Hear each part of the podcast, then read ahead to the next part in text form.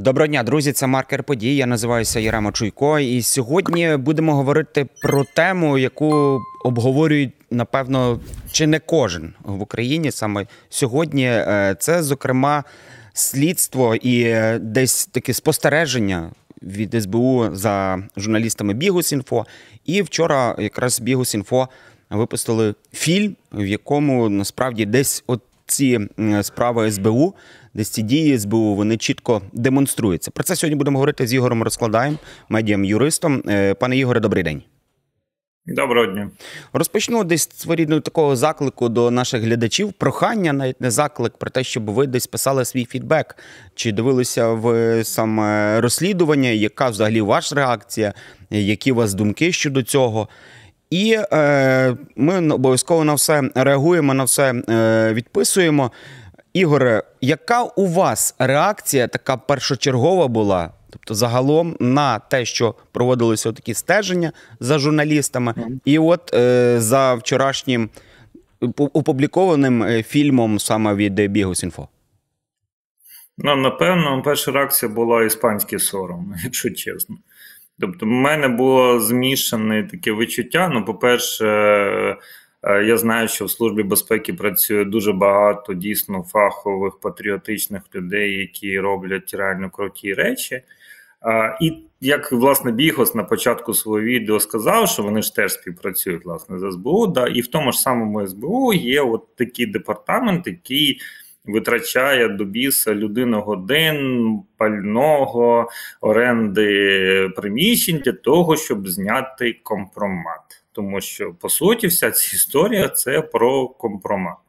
Але ще більше ця історія про те, що історія владу нічому не вчить. Тому що будь-які спроби тиску на медіа для влади в Україні незалежній закінчились дуже погано.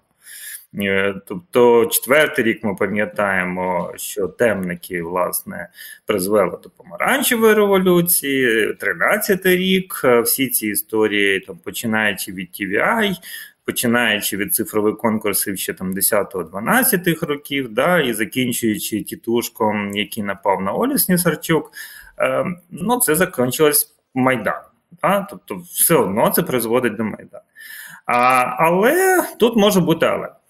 Тут може бути якраз розуміння цієї, цієї механіки, і може бути підігрування ворогу а, з боку власне замовників всього цього шапіто, а, саме для того, щоб підіграти наративу третій майдан, який я спостерігаю в російській дезі вже так добрячих півроку, якщо не більше.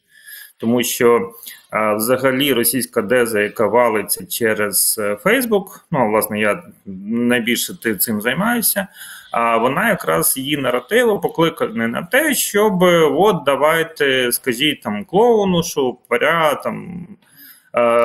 Закінчувати, треба його звалити, треба перемовини, ми не переможемо. Ну і подібні наративчики. Да? Вони ці наративи кліпають дуже дуже багато. Тобто у них є кілька улюблених тем, які вони взагалі роблять російську дезінформацію. І от одна з тем, власне, те, що яка погана наслада, і треба звалити, тоді наступить мир. Ну, типа. І, власне, оця історія вона мене якраз найбільше злякала саме тим, що е, ну, вона абсурдна сама по собі.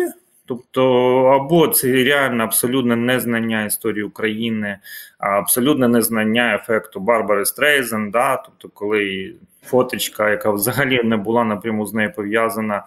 Угу. Але коли вирішили посудити, щоб прибрати цю фоточку, да, як як навіть в Вікіпедії написано, що її завантажили 6 разів, із них два адвокати.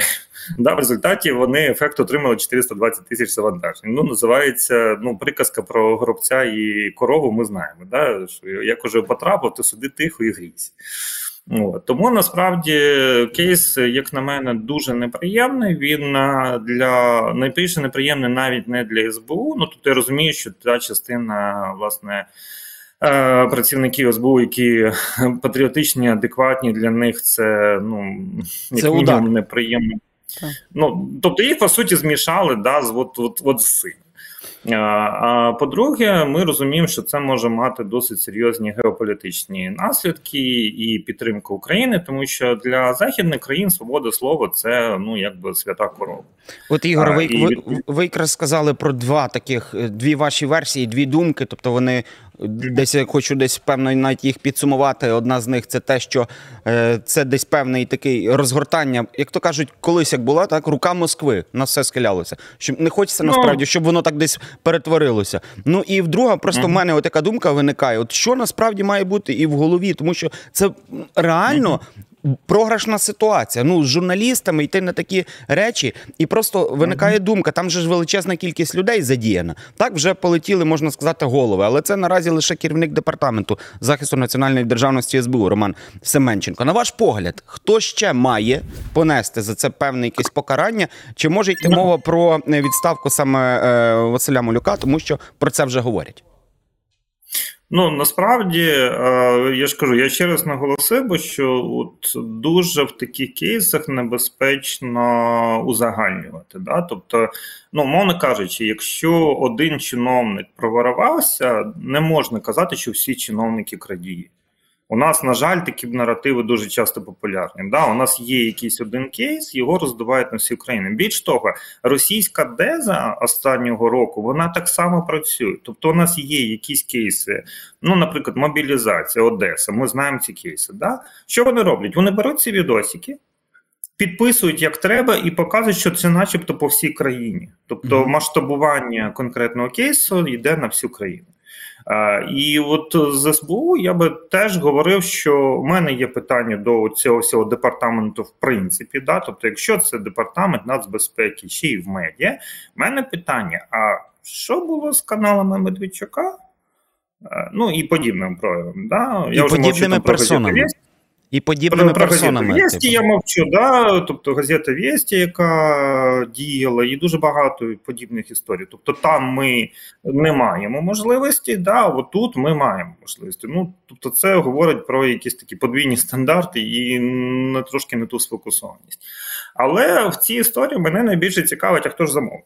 Ну, тобто, можна скидати всіх, е, всі там кидати каміння в керівників, керівників СБУ, все класно, але за цією шапіто стоїть конкретний замовник, який це все замовив. І, власне, Біго в своєму розслідуванні про це натякає. І от насправді, враховуючи ту шкоду, яка може бути нанесена всім цим спектаклем, то напевно мав би найбільше нести відповідальність саме замовник. Тобто та конкретна особа, яка прийшла в СБУ і сказала: от зробіть нам таку штуку, от тут нам треба розібратися з неугодним. Хто це? Я не знаю, я не можу стверджувати. Да? Ми можемо здогадуватись, які це прізвища, ми можемо здогадуватись, звідки це йде. Але насправді, з точки зору і репутації держави, і безпеки держави, особливо під час війни, ось саме ця людина мала б понести найвищі покарання, як на мене, на мій такі дуже як це. My humble opinion, mm-hmm. да, на мій дуже дуже особисте враження, це 111 кримінального кодексу державної права тому що така е, самодіяльність може коштувати державі надто дорого, в тому числі людськими життями на фронті, які не отримують вчасно боєприпаси через те, що захід може задуматися, чи взагалі нам треба допомагати цій варварській країні. Ігор, у нас От, нас, яка... нас насправді не так багато часу, але я ще десь би попросив якраз також людей, хто буде дивитися е, наш запис, нашу розмову з Ігорем розкладаємо, написати, яке от ви покарання бачите, тобто загалом для е, саме винуватця і за замовника, якраз сказав, як Ігор. Е, Ігоре, наостанок якщо можна так коротко, от ми вже говоримо про те, що е, дуже серйозний удар по іміджу, по репутацію Служби безпеки України. Яким до чого це може призвести з боку Європи, з боку Сполучених Штатів, тому що вони обов'язково звернуть на це увагу. Тобто, так воно так не може залишитися насправді. Це вже дуже така нашуміла справа. Тобто, які no, можуть бути власне, сценарії? Власне, в самому фільмі той же Денис да, згадує про те, що його вже викликають е, ну, там на розмови до різних послів, в тому числі J7, і це вже показує, наскільки серйозно до цієї ситуації поставились.